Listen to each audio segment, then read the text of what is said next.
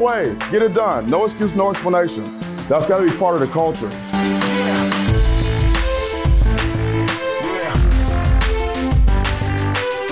Welcome, everyone, to the Driving Vision podcast brought to you by the Ziegler Auto Group. I'm your host, Sam Dark, and here with me, Auto Group Director of Talent Development, Mike Van Ryn. Welcome, Mike. Hey, thanks, Sam. Be sure to subscribe to the podcast, like it if you do, and leave a comment. On the Driving Vision podcast, we seek to learn from the best leaders who are, well, driving vision. Michigan State head coach Mel Tucker is not only a friend of the Ziegler Auto Group, but trained with us in the locker room on his vision as part of the Ziegler Auto Group speaker series. On today's episode, Mel shares that success leaves clues, and he provides some of the most prominent clues to success in his life, including having a relentless mindset, a sense of urgency, attention to detail, discipline, and why he, even at his current level, insists on an open door policy with his team, plus what he calls the strain train. Coach Tucker knows a lot about success, having turned around 11 teams in his career. Many of Coach Tucker's leadership and performance themes are familiar to us at Team Ziegler. Today, we take you inside the Ziegler locker room with Ziegler Auto Group President and CEO Aaron Ziegler and Michigan State head football coach Mel Tucker. But first, let's go backstage with Coach Tucker and discuss his time at Team Ziegler. Coach Tucker, it's been awesome having you here within the Ziegler Auto Group today. So, give us your impressions of being here and speaking in the locker room to Team Ziegler. No, it, it was great. I tell you what, uh, when I walked in the building, I could tell that there was a, a, great culture. Then walking up the stairs, and then before I entered the locker room, I was like, it felt like game day for me because uh, so many high achievers in here. You could tell that the culture is outstanding, and I'm just happy to be a part of it today. We were thrilled to have you because you talked about that success leaves clues, and that was an awesome message. Where did you develop this vision, this strategy, these keys to success? Yeah, just over the years, you know, just being very blessed and fortunate to be around a lot of great coaches, a lot of great uh, educators, just paying attention. And uh, when you really think about it, successful people and organizations, they do certain things that allow them to win. And uh, I've just picked up over the years uh, the things that I thought were important, things that I could use and with my mindset and my thought process, things that I, I thought would work for me. I just apply them to, to what I do every single day. So, one of the questions we ask as part of our podcast is we ask the question, what is your vision of the future and how are you working to change that? Yeah. Visions change the world, right? Yeah. What is your vision? Uh, my vision is uh, for Michigan State football to be the gold standard of how you run an organization, uh, college or pro. That's a commitment to excellence that we have we work towards that every day. I wanted to be the best place to work uh, in America and the best place to play in America. That's awesome.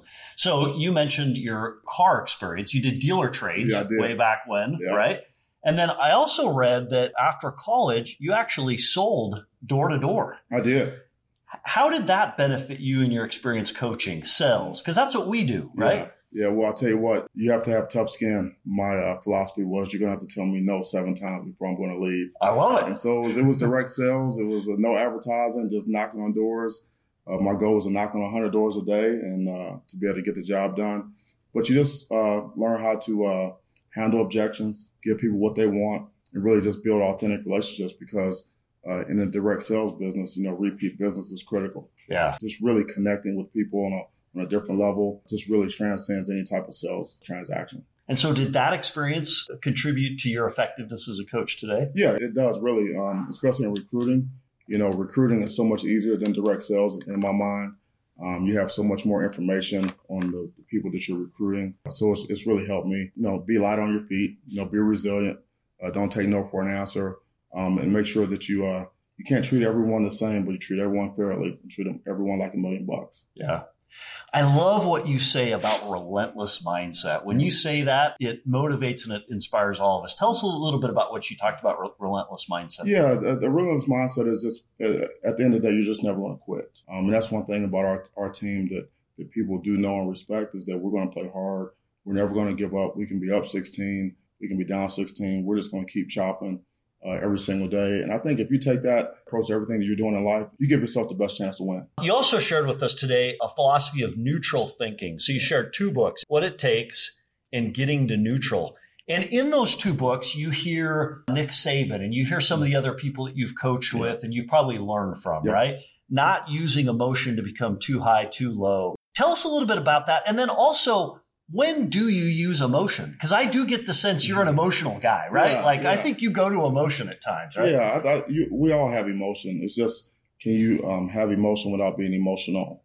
And neutral thinking um, really helps in that regard. Um, you always go to the truth. You always go to the facts, and based upon what you know, um, and you take the judgment out and then t- try to take the emotion out of it. It tells you what you need to do next, and what you de- need to do next creates the outcome.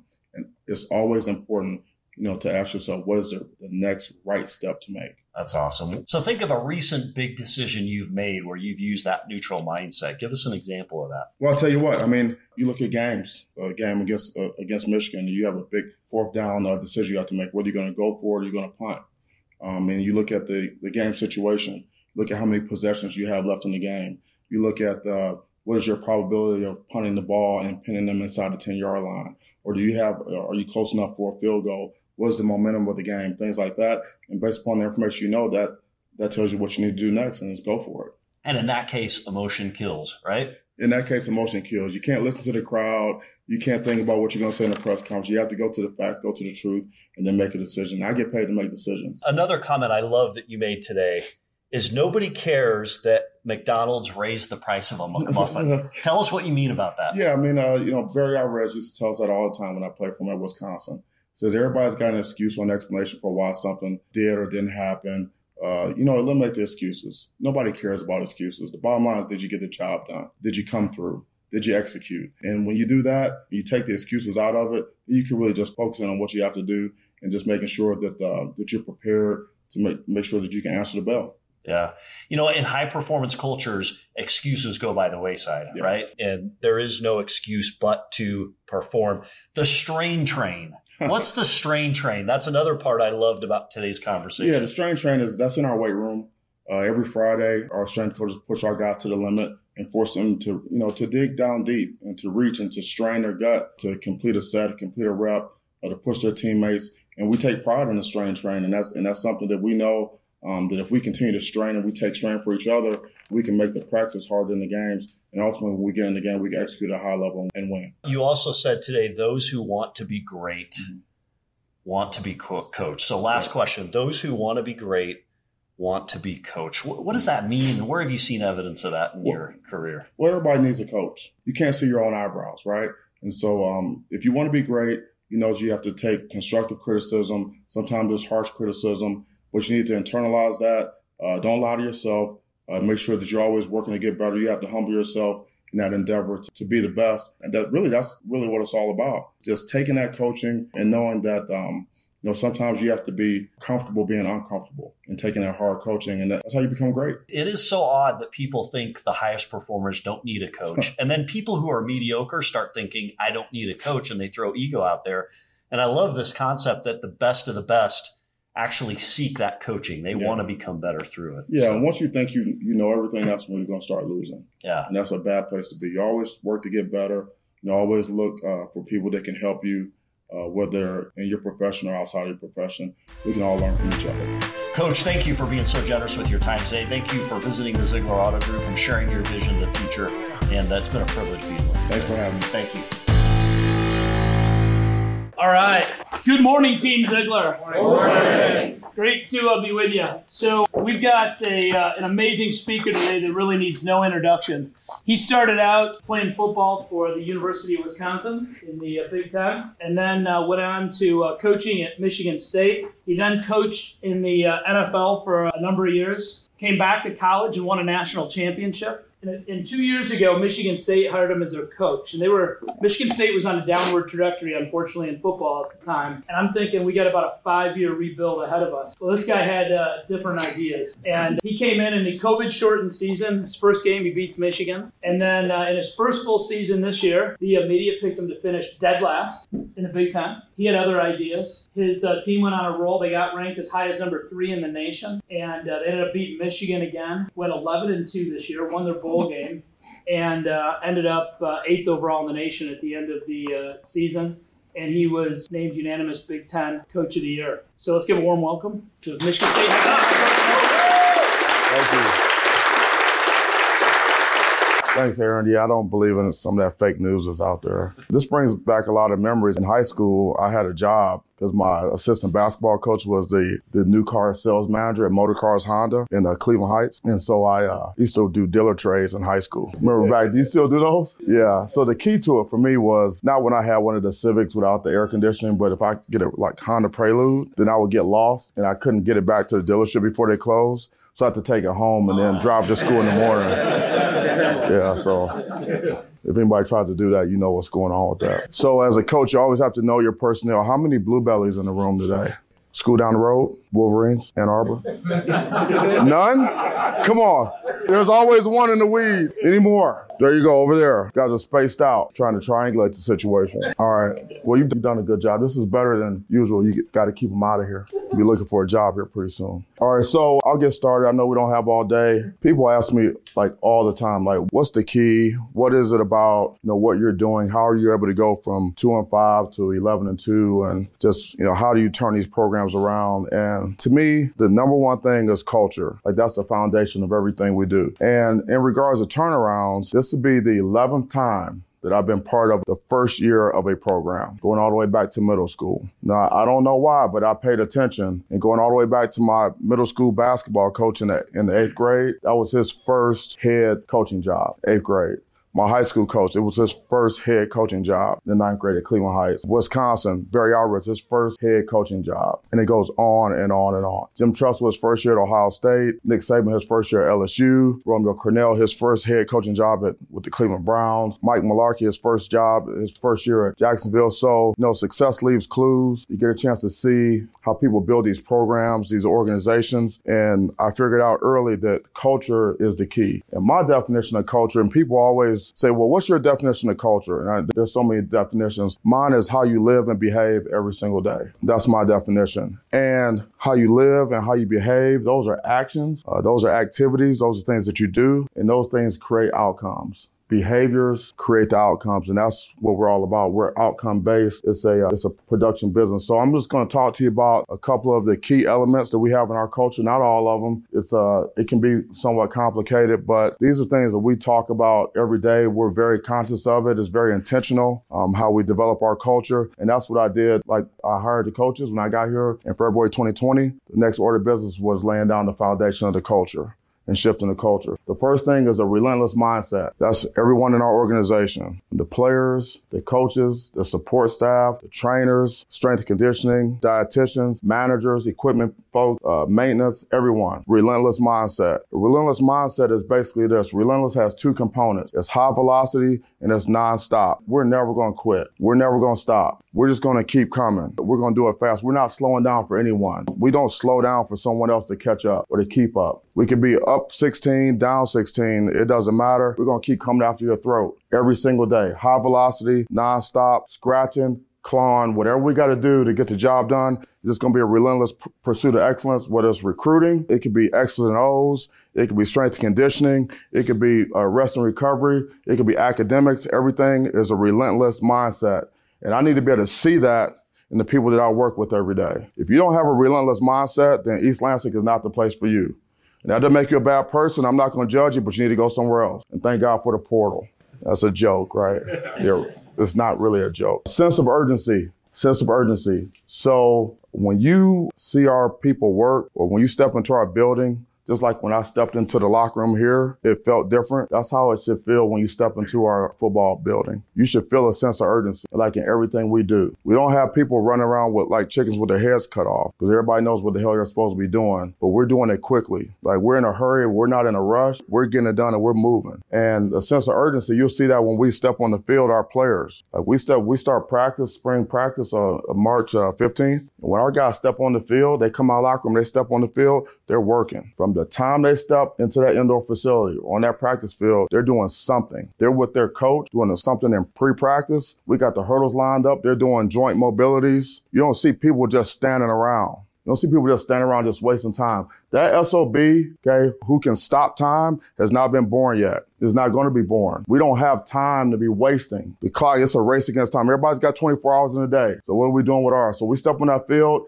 it's time to work. You don't see people walking. Okay. So in football, Just like here, you might have a shift change or, you know, you're going transition from one deal to the next. You don't see people walking. You see people running. Okay. Coaches, managers, players. I tell you, we need fast managers. We need fast people with water bottles. I mean, everybody's running their asses off to get to the next deal so we can get the next drill started. And I tell guys, if you don't know where to go, the horn blows and you should know where to go. But if somehow you don't know where to go, okay, and that horn blows, just jog in place until you can figure the shit out. We don't have time. That bang just kicked in. Sour head. Outstanding. Yeah, only the mailman's walking. Attention to detail. That's important. So, for example, shirts tucked in in practice, the t-shirt underneath the, uh, the practice jersey, shoes tied up properly. Uh, we have uh, mouthpieces in, chin straps buckled up when you have your helmet on. Like those are details. That's like uh, dotting your I's and crossing your T's. We'll say, well, what's that got to do? Why if my shirt's out, that doesn't make me run any faster, or I don't have my mouthpiece in. Who if the official doesn't call it? What difference does it make? Those are details, right? And that's commitment to excellence. That's doing everything right all the time. Okay. And details, if you don't take care of the details, like off the field, you're not going to take care of them on the field. If you don't take them in practice every day, then you're not going to take care of them in the game. You just can't turn on in the game and it doesn't catch up to you till it catches up to you. At some point, you're going to look at that guy, you're going he gets a penalty in the game. Okay. And you're going to say, I should have told that guy to tuck his shirt in because the attention to detail is, is not there. That's on me as a coach. If you're not coaching it, you're not coaching it, you're, let, you're letting it happen. Discipline, critically important. Discipline. Discipline is not punishment. Punishment is punishment. Discipline is doing what you're supposed to do, when you're supposed to do it, the way it's supposed to get done. And you need to understand why it's important to do it a certain way. That's discipline. So, for example, we're running plays in practice. So we have cones that are 5, 10, 15, 20 yards behind the line of scrimmage. If you're not in and you're behind, you're behind that cone. You're behind those cones. Okay? Your toes are behind those cones. If your toe is above, like in front of, you might lose a toe. You might lose a foot. I'll cut that shit off. Okay? Your ass is behind those cones. If you're on the sideline, okay, you're behind the, the, dotted line. You're behind the sticks. Sideline discipline. Okay. Well, how can I expect uh, to have discipline during the game on the sideline when we don't have it in practice? And discipline is not the easiest thing in the world to do, you know, but when you think about it, I think about it like as an illusion of choice. So I'll give you a choice. Okay. If you want to be, you were an elite level athlete, weren't you? Quarterback, undefeated, 13 and 1. That's that's freaking hard to do. That's hard to do. Okay, so you want to be great. You want your teammates to be great in terms of training, getting ready in the summer, right? Getting ready for camp. That's the best best shape you're gonna be in your life, right? As soon as you go to camp, right? Okay, so it's a week before camp, and I hold up a bag of Doritos and an apple. You want to be great. Is there a choice? No.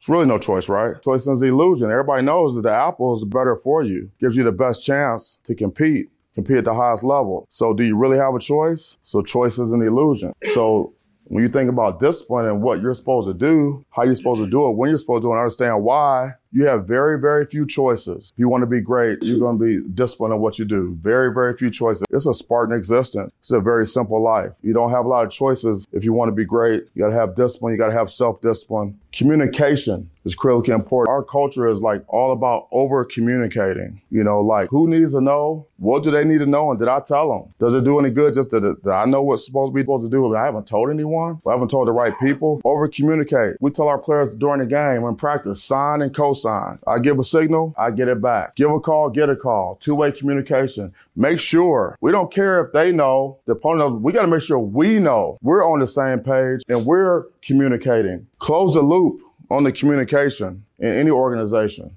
If I ask Will, I say, Will, can you give Aaron a call on check on the time and make sure that, you know, blah, blah, blah, blah, blah. Then he's got to, you know, let me know. He's got to close that loop on the communication and say, yeah, I talked to Aaron. We're good to go, blah, blah, blah, blah, blah. He's going to send me a text or he's going to call me or whatever. Because if not, then what's got to happen? I got to waste time. Okay. First of all, there's some doubt in my mind. Then I got to waste time calling him back or sending him a text back. Hey, did you talk to Aaron? So just close the loop in the communication. It doesn't take doesn't take long. One thing I discovered in the past the past calendar year: voice text. How many of you have discovered voice text on the iPhone? Is that the best thing since sliced bread? You can count, you can time how long it takes to send a voice text. You send a voice text 18 seconds. You don't have to worry about that spell correct stuff. You don't have to worry about things being misinterpreted. You know how you send a text to someone, communication, or you get something back and it look kind of weird. And you're like, what the hell is he talking about? Then you call them and say, hey, what's up with that text? Oh, that's not what I meant. Miscommunication, right? But that's, it's important, okay? Who needs to know it? Okay, what do they need to know? And did we tell them? Did we communicate that? Are we on the same page? Connection. Talk about family. The connection we're all connected somehow, some way. We're all connected. We see this more now than ever. What I do affects affects you. What you do affects me. And it's a football family. This organization, this this a family atmosphere. That's part of the culture. You have to work at that. Well, a big part of developing that family is having having like really authentic relationships. They go beyond what you're doing day to day here. And it's just as simple as I see you as a person, not just as a sales manager or service manager or whatever. I see you as a person. I actually give a damn about you beyond what goes on in your organization here with your family, your kids, you know, your interests outside of, and I understand, hey, like football is what you do, but it's not who you are. I tell players that all the time. Football is what you do, it's not who you are. It's just one of the things you do well, but you're much more than football player. That's important with connection. And then open door policy. People ask me about the portal and they say, you know, what's going on with the portal? And we could talk, that's a, for another time. Okay. We could talk about that forever. But you'd be surprised at how many players tell me uh, they have come from other Power Five schools. They tell me, I can never get in to see the head coach. I can never get in to see him. He recruited me. He was in my living room. He told my parents that he was going to take care of me. Then I had an issue, had somebody want to talk about, it, had a question. I couldn't even get in to see him. God never even talked to me. You know, his door was always closed. He was never around. So open door policy, it seems like everybody says it, but like if someone says they need to talk to you, you know, are you going to talk to them? Are you going to sit down and talk to them? Are You're going to communicate with them? Are you going to connect with them? Or are you going to say, yeah, well, why don't you give me a call next week and we'll see how I get you in? Well, see, it might be too damn late, right? Like I said, we don't have time. We don't have all day. So that authentic, authentic relationships, the open door policy, and say I see you as a person is something we can't we can't take that for granted. If you believe, if I believe that if if if I do well, you do well.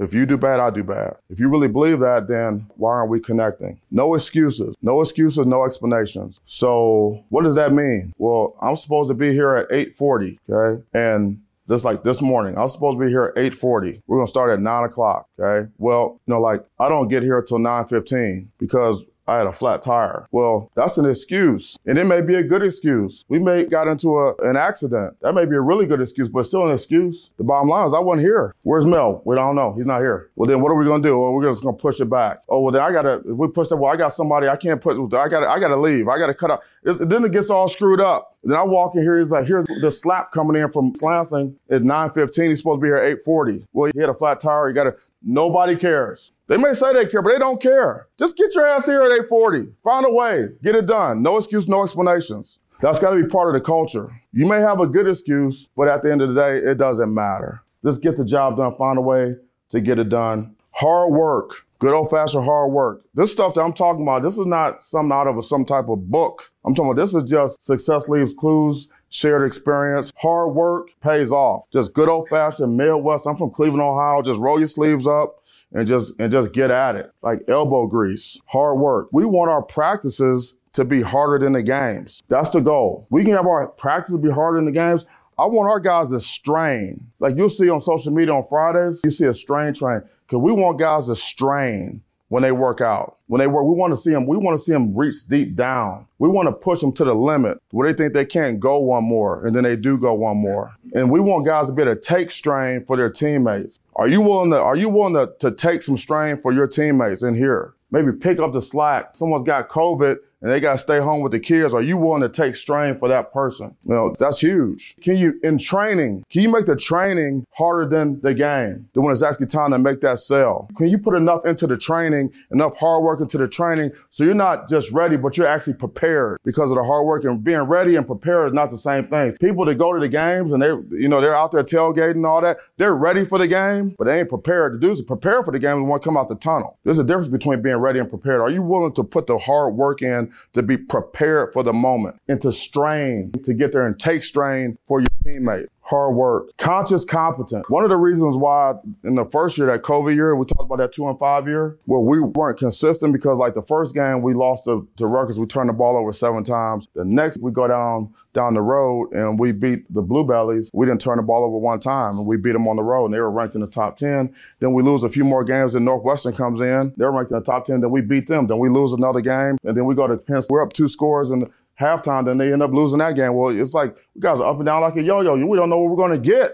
We don't know what we're going to get out of the team. That's because we weren't consciously competent. We didn't know like when we had success, like when we went down the road and beat those SOB, we didn't know why. We didn't understand why we were successful. That's important. Like, you have to understand, like, why did you have a good month? Why did you have a good quarter? You know, why did you have a good meeting? What took place? What did you do right? What did you do right? Sometimes, in like, if you don't have success, you got to understand that too. This is why I wasn't able to make that sale. You know, you can't judge a book by its cover. I assumed some things that weren't true. That's why.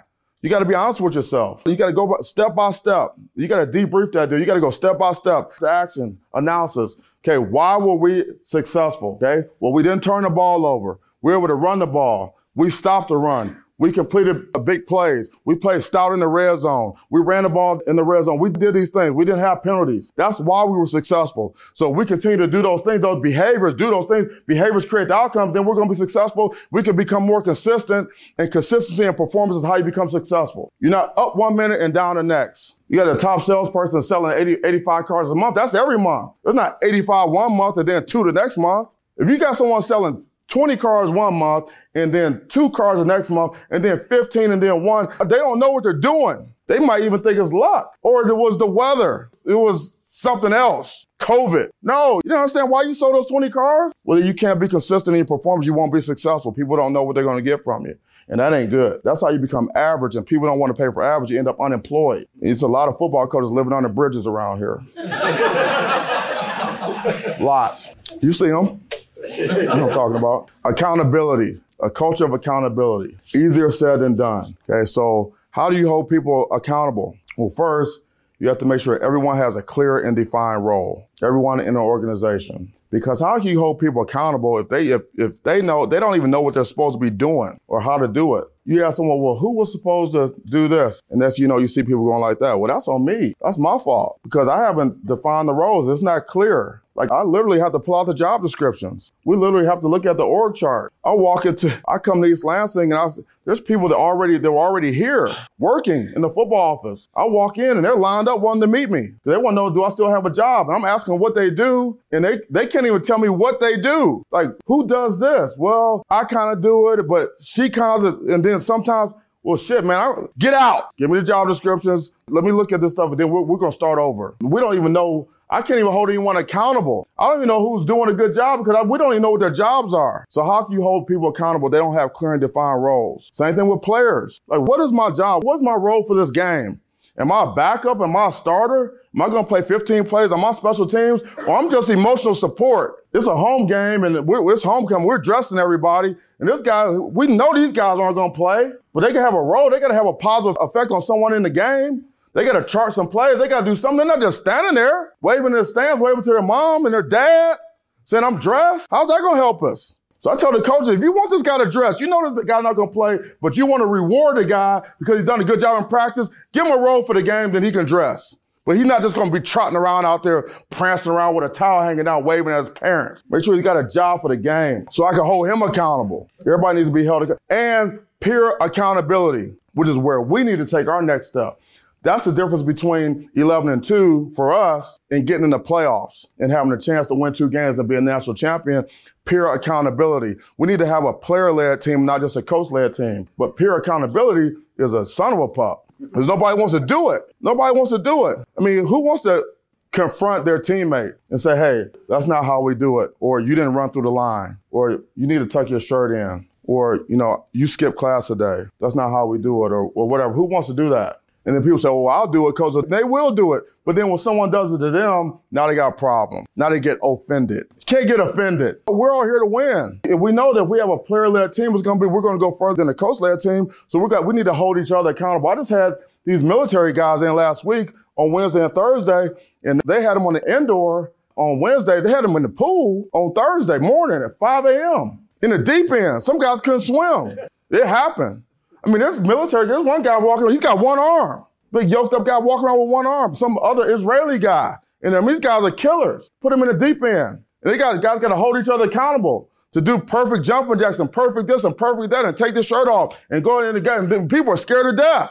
And, but you know, that's leadership. Leadership, cohesive team. Teamwork, huge. Like teamwork, like in football, is everything because you think about it. We got 50, we got 11 guys on the field at the same time. Trying to run a play and everybody's got to do it right. And we got, we playing like 60, 70, 80 plays a game. And these guys are 18 to 22 years old, you know? Everybody's got to do it right for the play to work. Now, you could be playing a team that's not as good and you don't have to do it right all the time. You can still make plays and still score, still win, but then it doesn't catch up to you until it catches up to you. Now you're playing somebody really good and you got to do it right all the time just to have a chance. Well, it's teamwork. You know, everybody's counting on everybody to do their job. And then you have to appreciate that, that it is a team and it does take teamwork to get it done. So if I'm a wide receiver, if I'm Nailor, if I'm Speedy Nailor and I catch a touchdown pass and the, why should I just go to the to the crowd and just, hey, look at me. I'm the greatest. I'm the next Jerry Rice. Look at me. It was all me. All me. Me, me, me. Does that make sense? Coach had to call the play. You know, the offense line had to block. Quarterback had to make the right read, had to deliver the ball, you know. Everybody else had to run their route so they had the proper spacing or whatever. And then I was able to complete the catch, score a touchdown. So what should I do when I score a touchdown? Go find my teammates and celebrate with them. Put my hand on their helmet. That's what I should do. And give credit, give credit to other people. Like after the game, when they, when one of those guys, like Graham Couch or one of those guys, uh, puts the, the microphone in front of your face, and they ask you about the touchdown. You say, it was all me. It was me. I'm the greatest. I'm the best. I told him, give me the damn ball. He said, no. Play. Coach called a great play, just the way you practiced it. It's great timing. You know, offense line did a great job. Quarterback, as usual, made the right read. You know, I just happened to be the guy that, you know, the defense said, throw the ball to me. Threw me a nice ball.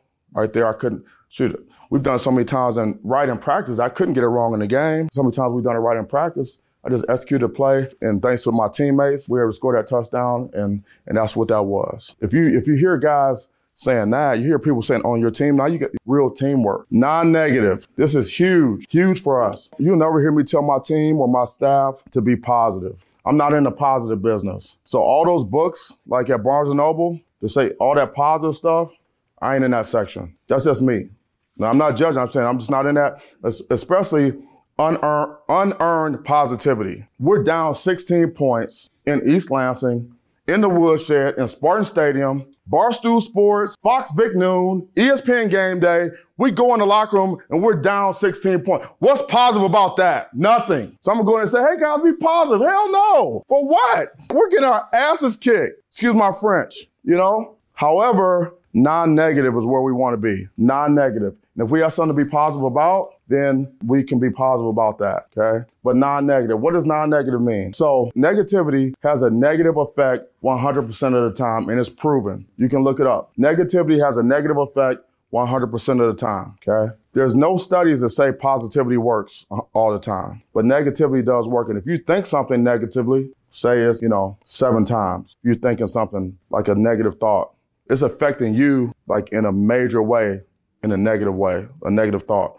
But if you say it, sometimes more powerful if you just think it, if you say it. So we tell our guys, don't say dumb shit out loud. Like, it's cold. We got a Penn State.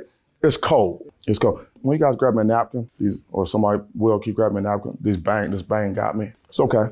I'm not gonna fall out. It's cold. Or we down at Coral Gables. It's hot. Go out on the field for warm-ups. Guys like, man, it's hot. Man, shut up. What are you talking about? How's that helping me? How's that helping your team? How's that helping you? You're thinking it, and then all of a sudden you're gonna say it and have a negative effect on the guy standing next to you, to whoever hears it, because you want it, because you want to be thinking negative. It's hot, you know.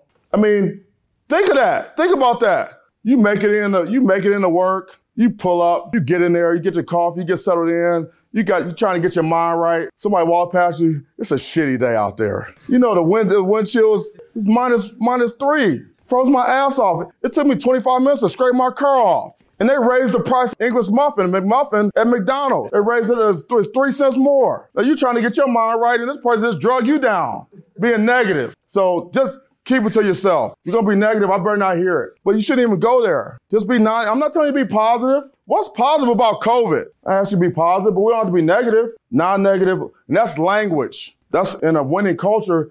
Language is important, like the words you use, like execution and passion, reputation, integrity, drive. Ex- those things are, those words mean something. And if you get those people saying those words, you know, you got a chance. This is big. Neutral thinking. I'm to give you two books. Give you two books. One book is, uh, It Takes What It Takes by Trevor Moawad. And the other one is, uh, Getting to Neutral by Trevor Moawad that just came out. He was our mental conditioning coach. One of my best friends. He just passed away in uh, September, the week of the uh, Miami game. Hence the deep water quote after the game. But Trevor introduced me to the concept of neutral thinking in 2015 when I was coaching at Alabama. Like Aaron said, I spent eight years in college, 10 years in the NFL. Then I came back to college in 2015 at Alabama with Nick Saban. We won a national championship. So I met Trevor there because he worked with Trev and he's worked with us. Bama, Georgia, Colorado, Michigan State, works here. Talked about neutral thinking. So what is neutral thinking? Because if you know me, I'm not going to get too high. I'm not going to get too low. My teams are not going to get too high.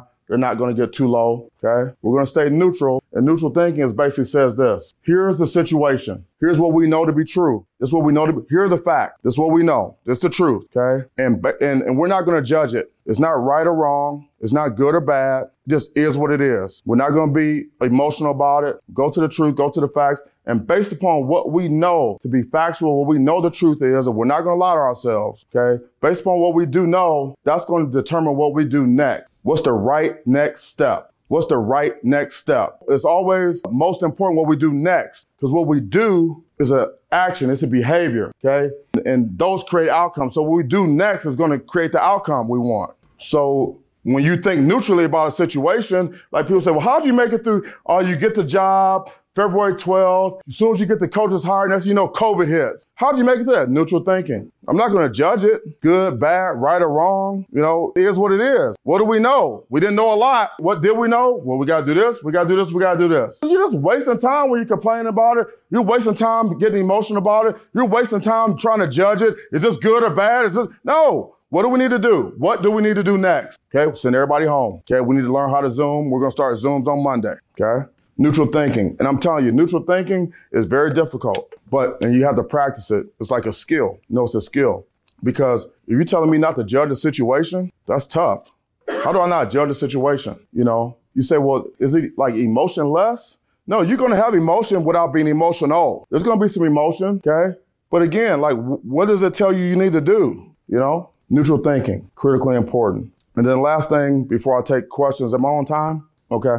Last thing is success leaves clues. So I played for Barry Alvarez at Wisconsin. I was in his first recruiting class in 1990. We were one and ten my freshman year, five and six, five and six Rose Bowl. Okay, then they named the street after me. He was the AD. Now he retired. Okay. Then I came to Michigan State in '97 with Saban. Then I went to Miami Ohio for a year. Then I went to LSU with Saban. Then I went to Ohio State with Jim Tressel. Won a national championship. That was his fifth national championship. Okay. Then I go to the Cleveland Browns with Romeo Crennel, who had just been with uh, Bill Belichick and just won a Super Bowl there. Then I go to Jacksonville with Jack Del Rio, who played for Jimmy Johnson.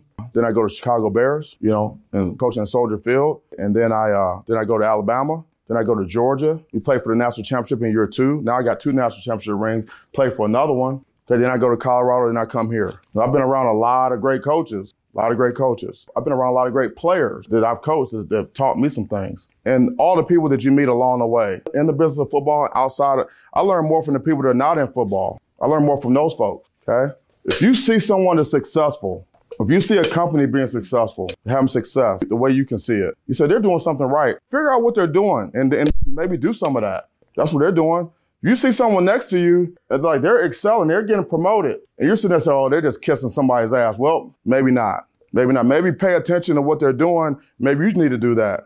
Maybe they're super organized, or maybe instead of networking, instead of kissing ass, maybe they're networking. Maybe they're closing the loop. Maybe they're following through. Maybe they're writing handwritten notes. Like, how are they doing this? What are they doing like every single day? You know, so it's no overnight success. Like maybe I should start doing that. Oh, well, this guy, this guy owns this place and like he's got all this money, right? Well, you looking at that. Well, what is he doing? What has he done? Did you ever ask him? How did he get started? What worked? What didn't work? Like, just ask, find out, and then say, well, maybe I need to start doing that. Maybe instead of me taking two minutes to bang out a text message and I got to read it three times before I send it, look for typos, just take 18 seconds and send a voice text. Save me time. Maybe that'll work. Success leaves clues, and they're all over. They're not just in sports. It's not just Tom Brady. But you want to think about it. Tom Brady's not the fastest guy. He doesn't have the strongest arm. The guy's like 65 years old. He's still playing. What's he doing right? We say he sleeps in this hyperbolic chamber. Does it? Well, maybe I need to do that. Maybe I need to do that. He, he sleeps 12 hours a day. Maybe I need to sleep 12 hours a day. Maybe I'll be the next Tom Brady in whatever I'm doing. So I'm going to wrap it up. I know we got 10 or 15 minutes left for questions. Anything you want to know, as long as you don't, we got two bluebellies in, so I'm not saying anything. Okay? But um, as long as you don't post it or tweet about it or put it in the chat rooms, and if you do, I will hunt you down relentlessly. Trust me, I know how. I've been doing this long enough, but I'll ask pretty much anything that you, if I can. Questions? Yes, ma'am. That's a great question. I've never been asked that. Ding, ding, ding. Get my wheels turning. To ditch a bad habit or to build a new one? Well, I'll say this. I know how to fix the bad habits and I know how to build the new ones. You build it by repetition, like over and over and over and over again. But the, the way I get them to ditch the bad habits, I go in hard. I go in super hard on people, whether they're, they work like staff or players. I go in super hard. I go in like extreme, extremely hard on them on this is where we're going to do it and you got to shit or get off the pot. Like you, this is what we're gonna do. If you ain't with this, you got to go. You can never start off soft and then say, "Oh, it's not working," then pick it up. It's too late. You already lost. You already lost. You got to go in right from the day one, and you got to say, "This is how we're gonna do this. This is exactly how we're gonna do this, and this is why. This is why it's important to do it this way."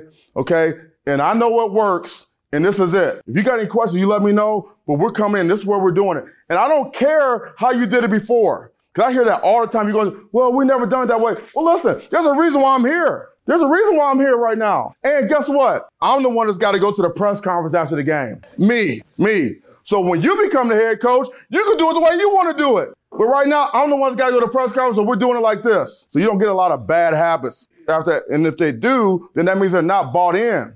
They're not changing. They're not bought in. They don't believe in what you're doing. And then at that point, then they need to move on, go somewhere where they fit in, but where their, where their values align a little bit more. And then the good habits are just repetition, just being consistent in what you're asking people to do. And you don't change it from day to day. Oh, hey, I want you here 10 minutes early. Oh, no, it's okay if you just come on time. Oh, you know, you don't have to come in at all. You can work from, you know, it's just consistent. Thank you so much. Okay, thank you. Thank you. I appreciate it, man. Thank you. Thank you. We uh, greatly appreciate you being here with us today. Appreciate you guys. Thank you for the I know. Uh, Thanks for the bang. Yeah, get you going. A special thanks to Michigan State head coach Mel Tucker and Aaron Ziegler for participating in today's podcast. Until next time, how are you driving vision today?